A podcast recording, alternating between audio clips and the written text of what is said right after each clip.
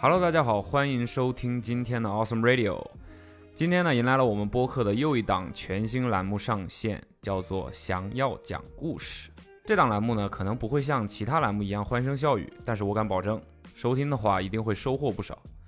它将会是一个单人的播客，而主播就是我们的同事玉小强。玉是郁郁葱葱的郁，大小的小，飞翔的翔。大家在微博上呢，也可以直接搜索名字找到他。小强现在呢还在奥斯汀读书，本科是体育管理专业。会有这档播客栏目呢，也是因为聊起他的一门历史相关的课程，所以这个栏目呢也会是以历史为主要内容的。他会把不同主题的内容分为几期连载更新。那接下来我就把话筒交给他，听他娓娓道来吧。Hello，大家好，欢迎收听第一期的《想要讲故事》，我是要讲故事的小翔。当我们在聊到少数族裔、还有性少数人群和其他弱势地位的群体，我们往往会说他们处在左右为难的困境，往左跟往右似乎都是不对的。但这里的左跟右，甚至都不是他们自主做出的选择，而是这些弱势群体所处的社会、所处的体系给他们设置好的路径。在美国社会，种族歧视是被刻在许多人潜意识中，普遍存在于各种场景。不只是刻在白人脑海中，甚至是一部分黑人在心里也默默认同这一套逻辑。相对来说，竞技体育好像是一个公平的语境，因为体育嘛，比赛是发生在相同的场地规则，然后相同的标准之下的。谁更快，谁能先把球投进，投进的更多，谁能把对方打倒，这些都是很直观的结果。嗯，比如一位黑人的短跑运动员在一百米赛跑中比白人运动员快了两秒，这就是客观发生的事实，不会被人为的更改。但其实媒体在大众传播中讲述这些客观事实的语气跟角度，也就是对客观事实的使用方法，其实会产生比事实本身更深远的影响。比如刚才我们举的例子，一个黑人短跑运动员在一百米赛跑中，呃，获得成功。这个例子就会被用来强调黑人天然的身体优势，然后以此来证明人种和种族之间是存在差异的，是存在优劣之分的。另外呢，当媒体过分强调黑人的身体优势时，其实就是在贬低他们的智力水平，包括去贬低他们后天的努力。这种做法并不是在白人与黑人的种族关系中独有的。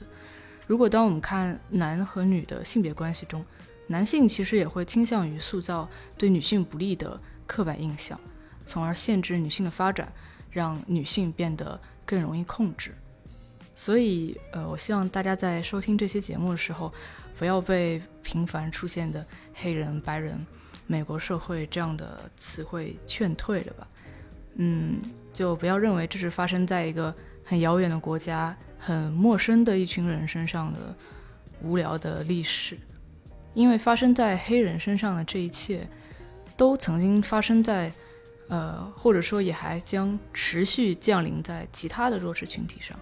并且我们谁也无法保证自己不会在某个时刻成为弱势群体的一员。强者是如何规训弱者，如何用手中的对资源的垄断去合理化不公平的局面，我觉得还是值得了解一下的。让我们先把场景切换到十八世纪，在那个奴隶制度尚未被废除的美国社会，黑人想要参与到体育活动中，呃，尤其是跟白人同场竞技，其实是非常难的一件事情。最早拥有广泛的黑人参与者的运动呢，是赛马。赛马比赛的背后有一个庞大的产业，呃，包括马的饲养、培育、训练，还有交易、体育博彩。柯南里面。毛利小五郎他经常赌马，然后在最近的比较新的剧情中呢，组织的二把手朗姆他扮演的假扮的厨师斜田兼泽初次登场的时候呢，他就通过对毛利小五郎的分析来展现自己的推理能力。他当时就分析毛利小五郎今天来点特等寿司呢，是因为他在赌马中，呃，赢了冷门的大奖，然后说你居然会把钱压在海盗精神这种劣等马上。所以从这句话就可以看出，赛马比赛的核心是马，而不是人。你下注也会下在某一匹马上，而不是某一个骑手上。这其实就解释了为什么黑人骑手最开始会被允许，呃大规模的进入这样的行业，因为赛马比赛的重点在马而不是人。黑人骑师和马匹一样，其实只是赛马俱乐部白人老板所拥有的一件物品，赚钱的工具，呃，一种劳动力吧。再加上一些黑奴的日常工作本身就跟马的饲养跟照料有关，所以一些身材偏矮小的黑人就会被奴隶者选中去参加赛马的竞速。赛马比赛会产生高额的奖金，还有更高额的。赌注的收入，这大部分都会被白人的马主和俱乐部的老板拿走，只有极少极少部分会被呃给予黑人的骑士，但这一小部分钱也足以改善他们的生活。在一八七零年到一八九零年这二十年间，黑人骑师可以说是统治了赛马场。在一八七五年的肯塔基德比，呃，肯塔基德比是。美国三大赛马赛事之一是非常重要的比赛，在一八七五年的比赛上，有十五位参赛的骑师，其中十三位都是非裔美国人，都是黑人，包括最终冠军的获得者。然后在前二十八届的肯塔基德比中呢，黑人骑师赢走了其中的十五届奖杯，这是一个非常惊人的比例。如果再考虑到当时黑人在美国社会的生存状况和普遍的地位，这个比例可以说是非常扎眼的。在一八九零年后，随着赛马行业所相关带来的收入飞速的上涨，黑人骑师呢也累积了巨额的财富。比如当时一个顶尖的黑人骑手叫 Isaac Murphy，他的年收入能达到一点五万到两万美元，这还不包括他比赛获得的奖金。这也让他成为了第一个黑人运动员的百万富翁。他曾经是一名黑奴，在参加赛马比赛之前，所以可以看到体育给他个体的命运带来的巨大的变化。这种黑人群体在赛场上的风光无限，让他们的白人同行非常尴尬。在当时呢，跟黑人从事同一个职业本身就是一种耻辱，何况你的赛场表现还被完全压制呢？赛马本身是一个推崇纯种概念的一个比赛，呃，纯种马本身就与呃，快、优良这样的概念联系在一起，而这种比赛被血统低劣的黑人抢去风头，这对白人来说是不可以接受的事情。于是，赛马协会和赛马俱乐部的白人老板们迅速的结成同盟，几乎是一夜之间解雇了所有的黑人骑士，并且对外宣布再也不会雇佣任何黑人。甚至呢，有一些赛马俱乐部他们在私下展开了针对黑人骑士的一些。武力威胁着暴力行为，这也导致了这部分黑人来之不易的财富跟地位被一夜之间清零。对于这种现象，有一个专门的名词叫“赛马综合症”，指的呢就是通过对规则的修改来维护白人的特权、白人的主导地位。虽然赛马比赛本身在它发生的那几分钟内是公平的，但是当游戏规则完全由你的对手来操纵，你是无论如何也赢不了的。在这里，我觉得我们可以回顾一下，为什么黑人骑士一开始会被允许参加比赛呢？首先，他们的身材普遍比较矮小，所以在视觉上就不构成威胁。第二点呢，是因为奴隶制度其实是在1865年随着南北战争的结束，北方获胜才彻底废除的，所以在最开始的黑人骑士，无论是心理上、社会地位上、经济上，都受到奴隶制的限制。一直保持一个比较低的姿态，而后来呢，随着奴隶制的废除和他们在赛场上逐渐取得成就，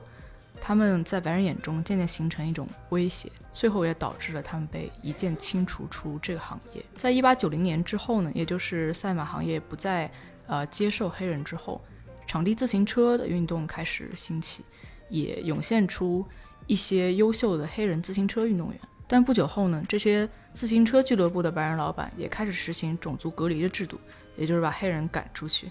迫使这些出生在美国、成长在美国的自行车黑人运动员要离开自己的祖国，前往欧洲，因为欧洲的观众跟俱乐部在当时对黑人运动员的普遍接受度还是比较高的。面对一个由白人拥有、白人管理的系统，黑人运动员毫无还手之力。不只是刚刚从奴隶制度中逃脱出来的赛马选手，就连大家所认为最具有影响力的黑人运动员之一迈克尔乔丹，他曾在两千到两千零一赛季，呃，成为 NBA 华盛顿奇才队的小股东，然后担任的是篮球运营总裁这样的职位。后来他为了复出继续打比赛，所以出售了自己的股权，辞去了管理层的职位。在他宣布退役后，乔丹希望自己可以重返球队的管理层，然后找到了奇才队的大老板 Pauline，然后跟他进行了一场谈话。在乔丹自己看来，他觉得以他的声望影响力，嗯，运营总裁的位置肯定是为他保留着的。但事实上，在那次谈话之后，乔丹就被。快速的开除出去，连同他在球队管理层，包括呃球员中的一些亲信，也一同被清除出了奇才队。所以，哪怕乔丹在赛场上取得了如此辉煌的成就，在全球范围内拥有巨大的影响力，但这些并不能等价换算成权利。管理层在后续的呃采访中也只给出一个简单的理由，说他们认为乔丹的存在让球队内部很混乱。就这么简单的一句话，就可以把篮球之神就开除出去。在去年播出的乔丹自己的纪录片里，他自己也说，他认为这是一种背叛，是一种羞辱。在几年之后，二零零六年，他收购了夏洛特山猫队，也就是现在夏洛特黄蜂队的少数股权，成为球队的第二大股东，并且以运营总裁的身份一直掌管球队。在遭到了羞辱般的拒绝后，他选择成为掌权者。而一百年前的这些黑人的先驱们也做出类似的举动，甚至是比乔丹更为激进的。因为乔丹虽然他离开了奇才队，成为了夏洛特山猫队的总裁，但他仍然处在一个由白人掌管的体制内。在美国的四大体育联盟里，NBA 其实在种族的多样性上已经算做得很不错了。但是根据2020到2021的赛季的数据来说，赛场上有百分之七十五的球员是黑人球员，但三十支球队中只有八个黑人总经理和七个黑人主教练，这个比例分别是百分之二十六点七和百分之二十三点三。这种悬殊的差距就很明显的体现出整个体系管理的体系还是掌握在白人手中。而在二十世纪初，由于种族隔离的原因，黑人被白人体制性的拒之门外。呃，在当时。MLB 是棒球大联盟和他的一些下属联盟就实行种族隔离，拒绝签约任何的黑人球员，导致原来的一些黑人棒球选手他们呃组建了一些散落在各地的独立的黑人棒球队，他们会在各地举行一些类似走穴商演那样子的巡回演出，但这种模式的命脉其实还是掌握在白人手中，因为负责联系场地，包括跟当地政府沟通的这些。经纪人一般都是白人，所以黑人运动员还是摆脱不了被当成劳动力、被当成赚钱工具的这样一个局面。当时的一部分黑人的体育从业者就意识到，独立的球队是不够的，他们必须有一个独立运转的体系，一个可以保护黑人的体系。在这里，我们要介绍一个很重要的人，他叫 Rube Foster，他被誉为那个时代最好的棒球的黑人投手。他在一九二零年组织建立了 N.L 联盟，全称是 Negro National League。从这个字面意思也能看出，它是一个由黑人拥有、然后管理、运营，然后由黑人球员来参赛的这样的体育联盟。在当时是呃棒球界第一个这样子的独立的黑人联盟。N.L 前后一共出现过二十三支球队，包括 Foster 他自己所拥有的芝加哥美国巨人队。这个联盟对于黑人运动员，包括黑人商业和整个黑人社区，都是有很大的意义的，因为他们在白人的体制之外建立了一套属于自己的规则。除了在给黑人运动员表现的舞台外呢，其实更重要的是他们培养了一批黑人的管理层、呃行政人员，包括教练这样的角色。不过他们在管理上也是存在很多很大的问题，比如说。Foster 他自己除了兼任联盟的总裁之外呢，他还刚刚提到他还拥有其中的一支球队——芝加哥美国巨人队。所以他在制定赛程的时候，对于自己的球队有许多偏袒，还有不公平的一些设定。在这样一个全黑的世界，就是有黑人建立管理的这样子的世界，他并他也并不是他也并不是一个乌托邦，但至少它没有来自白人的那种体制性的压迫。N.L. 进入三十年代之后呢，因为美国社会的经济大萧条，哦，宣布倒闭。在它之后，也不断涌现出其他的分散的黑人的棒球联盟，整个黑人群体开始逐渐发展出属于自己的体育生态跟商业生态。在创立 N.N.L. 的时候，其实 Foster 他的初衷并不是要打造一个永久的独立的，嗯，黑人体育王国这样一个东西。他的目的呢，其实是有体系的去培养黑人球队。他希望在种族隔离取消之后，可以以相对平等的条件把这些黑人球队并入 MLB，并入呃棒球大联盟。这个想法的前半句就是种族隔离取消，很快就是在四十年代照进现实。但是他这个想法的后半句，以平等的条件合并入 MLB，和现实中发生的事情就相差甚远。一九四七年的时候。呃，当时效力于一支黑人球队堪萨斯城君主队的运动员 Jackie Robinson 被布鲁克林道奇队签约，然后打破了整个棒球世界的种族隔离。然后在他之后呢，也渐渐的有许多黑人出现在 MLB 的比赛中。在这里，我们可能要提到三个英文单词。第一个呢是 segregation，就是种族隔离，简单理解就是呃黑人不能参与。白人的许多活动，无论是日常活动、商业活动、体育活动。第二个词是 integration，这个词呢指的是不同种族、不同肤色、宗教信仰，呃，这些人群的真正的融合。这也是 Foster 他所希望看到的，就是黑人球队能以完全平等的姿态加入 MLB。第三个词呢是呃 desegregation，这个词其实就是在形式上。不再把黑人跟白人分开，二者会合并在一起，但这并不代表他们真正的达到融合。关于这三个词的含义呢，可能会在接下来的故事中得到很好的体现。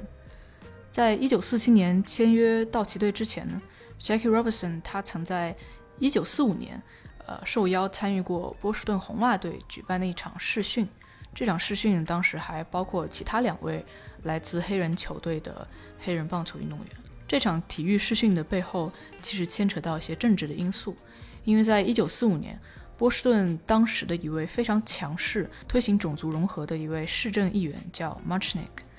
他写信给波士顿红袜队的老板，督促红袜队和当时波士顿的另一支 MLB 球队叫波士顿勇士队。也就是现在的亚特兰大勇士队，这位议员呢，希望这两支球队能对呃球队内部种族隔离的局面做出改变。他当时的原话就说是希望给不同种族、肤色、信仰的球员提供平等的机会。简而言之，就希望他们搞快一点，赶紧招募一些黑人球员进来，否则呢，他就会拒绝向两支球队提供豁免。因为当时波士顿在很长一段时间内都会限制一些企业在周日的营业。而周日呢，对于体育赛事来说是最黄金的时段。如果这两支球队不照做的话，他们不仅会呃损失这个黄金时段，有可能还需要缴纳大额的补偿金。所以红袜队跟勇士队的老板，他们已经算是在体育世界很有权势的人了。这次他们算是被更有权势的人掐住了脖子，所以他们立马组织了包含 Jackie Robinson 在内的黑人球员的选拔试训。然后最后以表现不合格为理由，拒绝跟他们三位中的任何一位签约。两年之后呢，Jackie Robinson 就加入了道奇队，这也被视为体育领域走向种族融合的一个重要里程碑。但事实上，有些可笑跟讽刺的是，道奇队的态度是非常蛮横的，他没有向 Jackie Robinson 的母队，也就是刚刚提到的一支黑人棒球队堪萨斯城君主队提供任何的转会补偿，因为在 MLB 的球队看来，所谓的黑人体育联盟，他们的合同跟条约都是毫无约束力的，整个联盟就像过家家一样。所以他们的球员呢，对于 MLB 来说，就像是散落在市场上的自由球员，可以随用随取。这时候我们再来看一下这件事情的另一半，Jackie Robinson 这个球员本身，他的背景也挺值得玩味的。当然，毫无疑问，他的棒球水平在黑人联盟中是属于第一档。也有足够的资格进入 MLB 的舞台，但说实话，他并不是当时棒球实力最强的。Jackie Robinson 他毕业于 UCLA，在校期间呢，他参加了棒球、篮球、橄榄球，还有田径的校队，都取得了很不错的成绩。在毕业之后呢，他选择到部队服役，有获得陆军少尉这样的军衔。从这两点就可以得出一个粗浅的一个结论了：他是一个受过高等教育，并且有很强的呃道德感，善于服从白人体系的这样一个黑人。像他这样懂得游戏规则，不会去随意僭越白人权威的黑人是非常优秀稳妥的一个选择。另外呢，还有一点是在跟道奇队签约之前呢，他其实已经和一位黑人女性结婚了，这在当时是一个非常大的优点，是。呃，在白人看来是黑人男性手难得的一个标志，因为这代表着万一他通过 MLB 收获了名利跟地位，他不会和白人女性约会乱搞。实质上呢，这是占主导地位的白人男性对性资源的一种垄断，他们不能接受黑人跟白人女性的结合，因为优质的白人女性是独属于白人男性的物品，怎么能被低劣的黑人侵犯呢？反过来，黑人男性也将白人女性，尤其是上流社会的白人女性，视为可以挂在裤腰带上的战利品，是非常值得炫耀、很得意的事情。在这种情况下呢，已经跟黑人女性结婚，并且展现出很强道德感的 Jackie Robinson，大概率不会出轨白人女性，所以它是一张非常安全的牌。通过这一点呢，我们就可以看到这里存在的白人对黑人。男性对女性的双重压迫，本质上其实都是把弱势群体物化，拒绝把他们当成独立的有灵魂的人。总之呢，刚刚提到的种种原因，使得 Jackie Robinson 成为最佳人选。他也确实在比赛中表现得很出色，为他身后的年轻一辈的黑人球员打下基础。那个时代的 MLB 就像在郊游的时候在野外，呃，随地的摘野果一样。把黑人联盟好不容易培养出来的苗子一个一个摘走，并且拒绝向黑人球队支付任何的补偿金、转会费。逐渐的呢，黑人的精英球员成批成批的流失，形成了人才的断代，呃，巨大的缺口。黑人体育联盟被 MLB 这样的白人组织吃干抹净吧，可以这么说，变得很干瘪，失去他们的生命力，最后逐渐消亡在历史中。回到我们刚才提到的三个单词。Integration 跟 desegregation，我觉得真正的融合呢，是从来不会以某一方的牺牲为代价的，或者说，当双方的资源跟权利极度不平等的时候，这个时候我们谈融合，其实就是一种合理化的压榨、侵占，呃，甚至可以说是殖民。白人跟黑人之间的种族融合是建立了一个双向的通道，黑人运动员呢，通过这个通道走向了更大的舞台。他们，呃，年轻的肉体成为了白人体系下取之不竭、用之不尽的劳动力，而白人资本家通过这样的通道获得了更大的市场，然后收获更大的利益。在这里，我觉得更严重，嗯，更值得警醒的是，种族融合扼杀了正在兴起的这一批独立的黑人组织，呃，包括黑人的体育联盟，还有黑人的商业组织和教育系统。你可以想象这样一个画面吧：黑人体育联盟是低浓度的细胞，而像 MLB 这样以白人主导的主流的体育联盟是高浓度的溶液。当二者靠近的时候，低浓度细胞中的水分子快速的往外渗透，啊，直到被吸干脱水。其实我之前是想不到，像我这种就是对物理化完全非常麻木的人。会在这里讲这样一个例子，但这确实是我能想到的最直观、最形象的一个比喻了。讽刺的是，不同浓度的溶液，它们之间的渗透是为了达到内外浓度的统一，但是不同种族之间的渗透，最终造成的却是一个更加不平衡的局面。黑人体育联盟固然存在许多问题，比如说规模小，然后管理混乱。甚至很多球员跟管理层都有涉嫌体育赌博这样的现象，但是因为黑人在白人的体系下可以获得的机会实在是太少了，所以黑人体育联盟所承担的责任是超过体育本身的，像是黑人社区的团结，呃，自我认知的觉醒，包括商业资本，呃，人才的累积和群体性的价值观的培养。这么说起来好像有点天花乱坠或者危言耸听了，但可以说的具体一些，在这些体育联盟合并的过程中，这些年轻的黑人身体被当成商品一样，呃，劳动力一样就被轻易的拿走，但是黑人的头脑，也就是黑人联盟呃和黑人大学的一些管理者、教练、行政。主管这样子的角色却被抛弃在原地，没有被带入像 MLB 这样主流的白人组织中。随着黑人体育联盟跟黑人大学的在规模上的萎缩，甚至是消失吧，这些黑人的头脑也就消失了。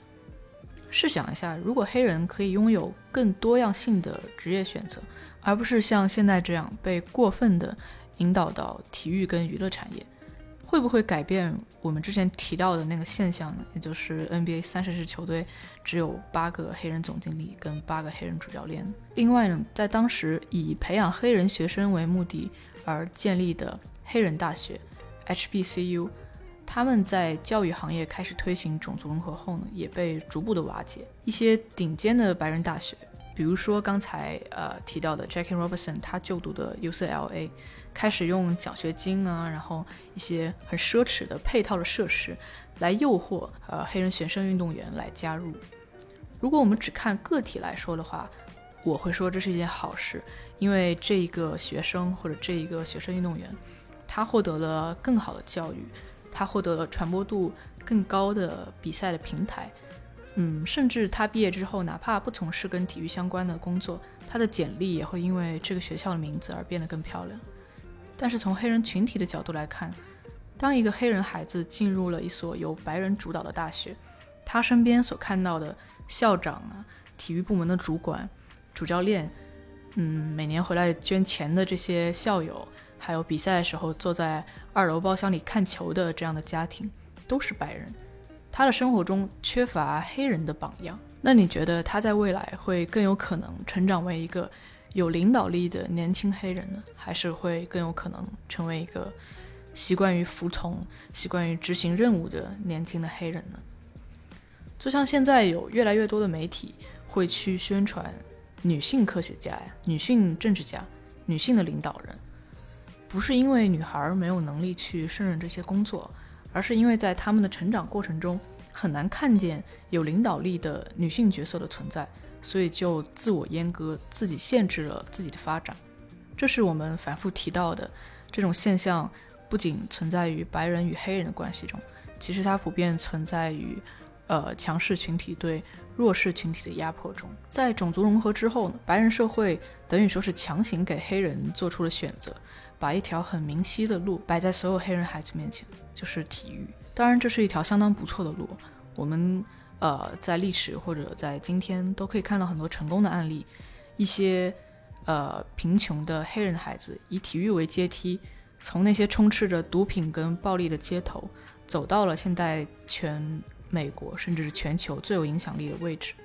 但是无论这条路有多么好，它都不该被过分强调到几乎是唯一的选项这样的地步。当黑人运动员进入由白人主导的大学体育和职业体育中，他们就像是被放上了一条不受自己控制的传送带，被快速的转换成商品。随着越来越多的黑人运动员收获财富跟影响力，成为很多啊白人小孩、亚洲小孩、全球年轻一代的偶像，由白人主导的大众传媒也在加强对黑人的规训力度。在八十年代到二十一世纪初，这些媒体。在大众传播领域塑造了几类非常经典的黑人运动员形象，哪怕是对于在国内长大的我们来说，也多多少少通过电视广告、比赛转播，对这些形象有一些基本的印象。第一类呢，其实就是以奥尼尔为代表的很搞怪、幽默、自嘲的小丑的形象，比如说奥尼尔在那几届全明星开场的时候跳的舞蹈，还有他呃在更衣室。拿着五十码鞋打电话这样的场景，这一类小丑的角色呢，其实还有一个非常代表性的人物，就是在国内被称为“大妈”的 Larry Johnson。他这个外号呢，是源自他在九一到九六年跟匡威合作的一系列广告。在这些广告中呢，他是穿着碎花裙，然后珍珠项链，头上戴着那种黑人老奶奶会戴的，算是帽子吧。然后脚上穿的是 Converse 的鞋。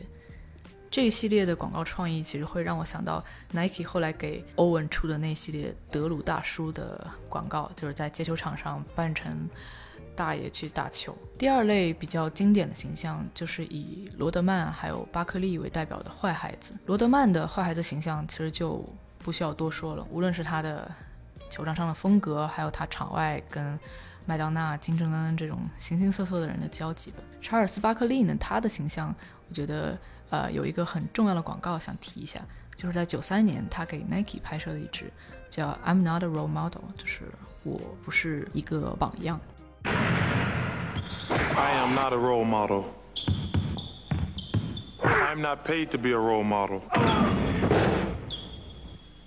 I am paid to wreak havoc on the basketball court. Parents should be role models. Just because I dunk a basketball. Doesn't mean I should raise your kids.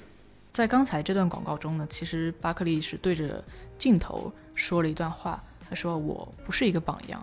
嗯，球队老板付钱给我，也不是让我去成为一个榜样的。这些你们这些家长不应该就说拿以我为榜样去教育你们的孩子，不能因为我在电视上呃经常扣篮，就代表我对你的孩子要负责任。”这个广告探讨的是。当时那个年代，黑人公众人物被赋予的过度的社会责任嘛，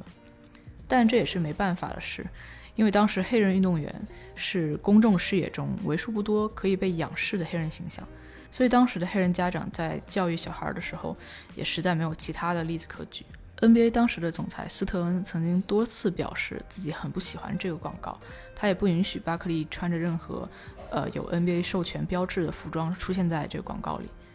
从他维护联盟利益的角度来说，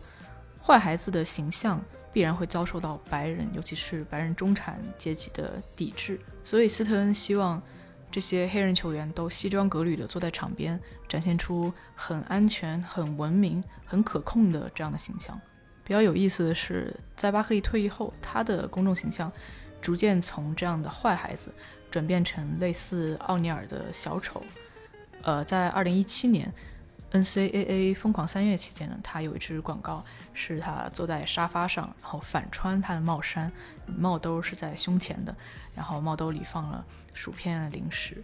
还有他当年在姚明的新秀赛季，在 TNT 的转播室打赌姚明拿不到十九分，最后亲驴屁股的那个事件。第三类标志性的形象是以艾弗森为代表的和嘻哈帮派这些地下文化相关的暴徒的一种形象。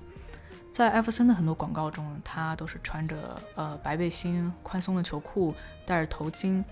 这些广告看起来就像是某个嘻哈歌手的 MV 一样。最后一类经典的角色呢，大家可以回想一下，零八年勒布朗詹姆斯给 Vogue 拍的一期封面，他当时是穿着黑色的呃短裤背心，然后对着镜头怒吼，把球砸向地面，怀里搂着的是穿着呃绿色的。看起来质地很轻柔的睡裙的超模吉塞尔邦辰，这组画面当时被视为新一代的美女与野兽。我们刚才提到的小丑、坏孩子、暴徒还有野兽这四类在屏幕上最具代表性的黑人形象，其实可以反映出媒体的一些暗示。他们在暗示黑人是身体条件优秀的，是情绪容易失控的，是和底层文化密切连接的。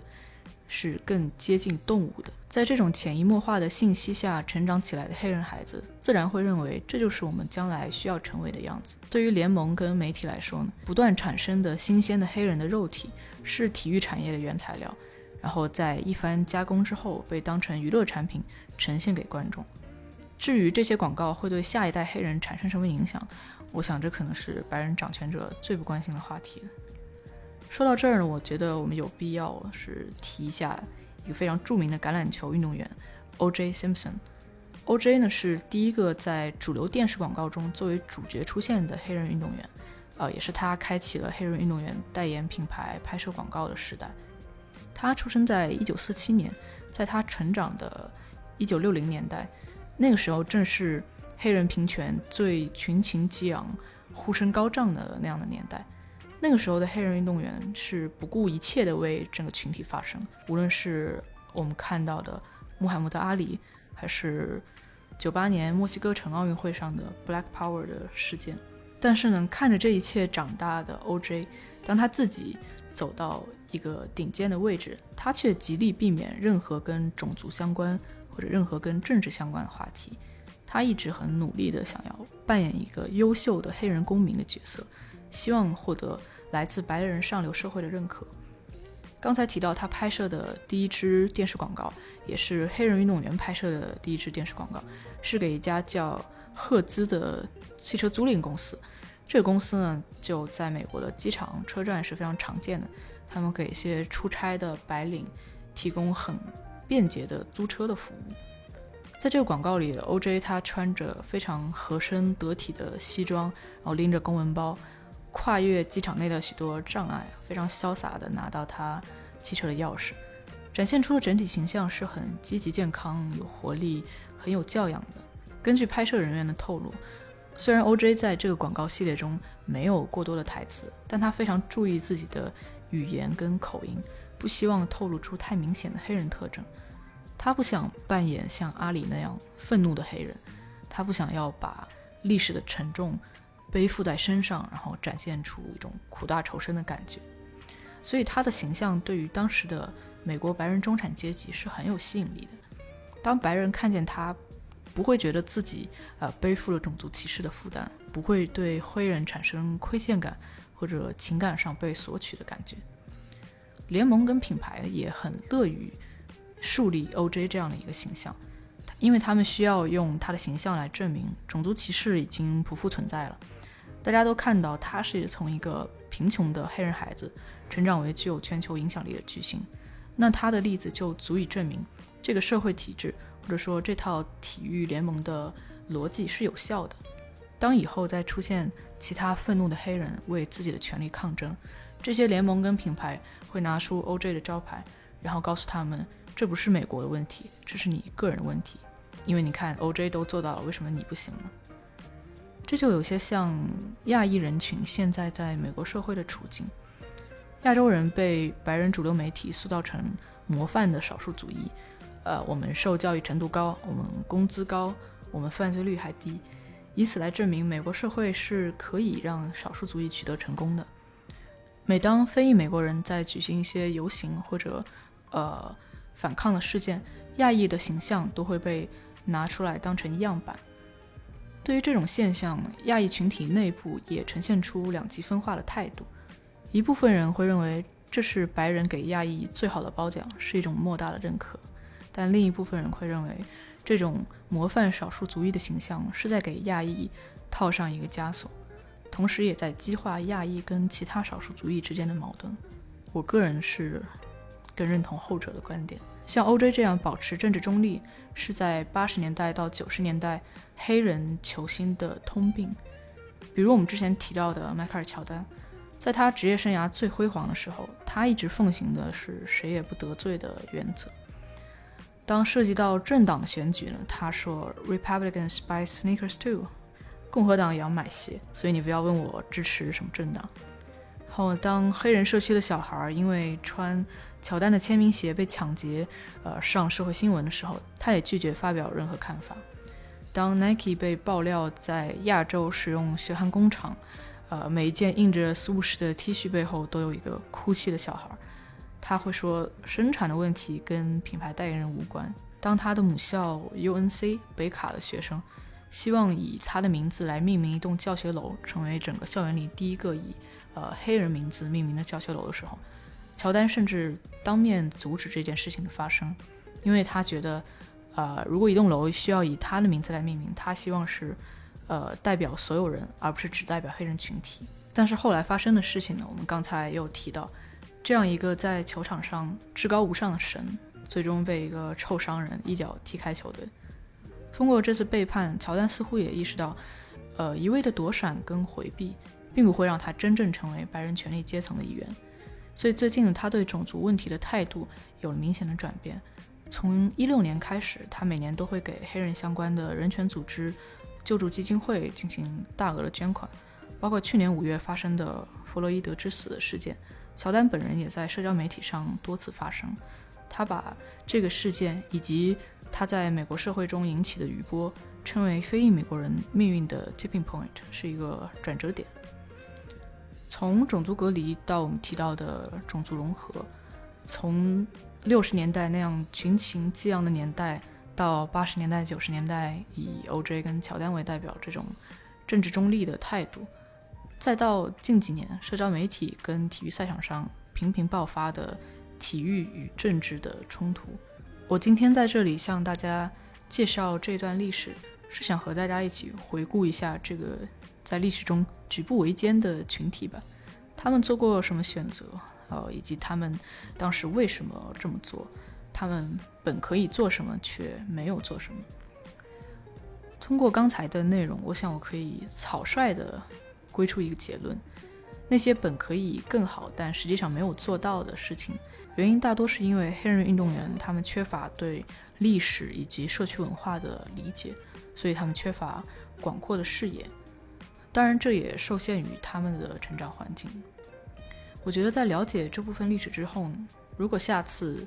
有别人对你做出类似的举动，或者当你惊奇地发现原来自己也是某个少数群体中的一员，或者你一直都是少数群体中的一员，也许你仍然会像开头说到的，一百三十年前那些一夜之间被清除出赛马俱乐部的黑人骑手一样，很无助，手无寸铁。但至少在了解这部分历史之后，你可以早一点警觉起来。嗯，警觉起来之后能做什么，我也不知道。但是我觉得肯定是有好处的。如果你能听到这里，那么我只能说你很棒，我也很棒。呃，希望听到这里不是因为你已经睡着忘了关掉这期播客。我希望能尽可能得到大家关于这个内容之类话题的反馈。任何你联想到的事情，你认为值得讨论的事情。都可以给我们留言。如果可以的话呢，我会在下期节目中继续就体育黑人历史这个话题，跟大家有针对性的讨论关于黑人女性、黑人高等教育等那些更呃细节的问题。OK，那这就是本期小翔带给我们的一些内容了。那同样的，在节目的最后呢，嗯，还是会给大家带来一些福利的啊。每期播客都是这样的。那大家就在这一期的呃播客的评论里面分享一些你对于我们这个专题类栏目的内容有没有什么相关的感兴趣的，你想要听到的一些嗯相关的话题吧，或者说你有什么疑问想要让我们呃去有做有针对性的讲解的话，可以分享给我们。同样呢，我们也会在三个平台各抽出一位我们觉得，嗯，评论的非常好的朋友，然后送出一份小礼物。OK，那今天的播客就到这里啦，下期再见，拜拜。可以了是吧？嗯。Hello，大家好，欢迎收听第一期的《想要讲故事》，我是会和大家讲故事的小翔。是，我是要讲故事的小翔。想要 哦哦，你要完全这样，OK。对。来，再来一句话，不要自由发挥。嗯嗯，再来一次。Hello，大家好，欢迎收期。开始了，开始紧张了。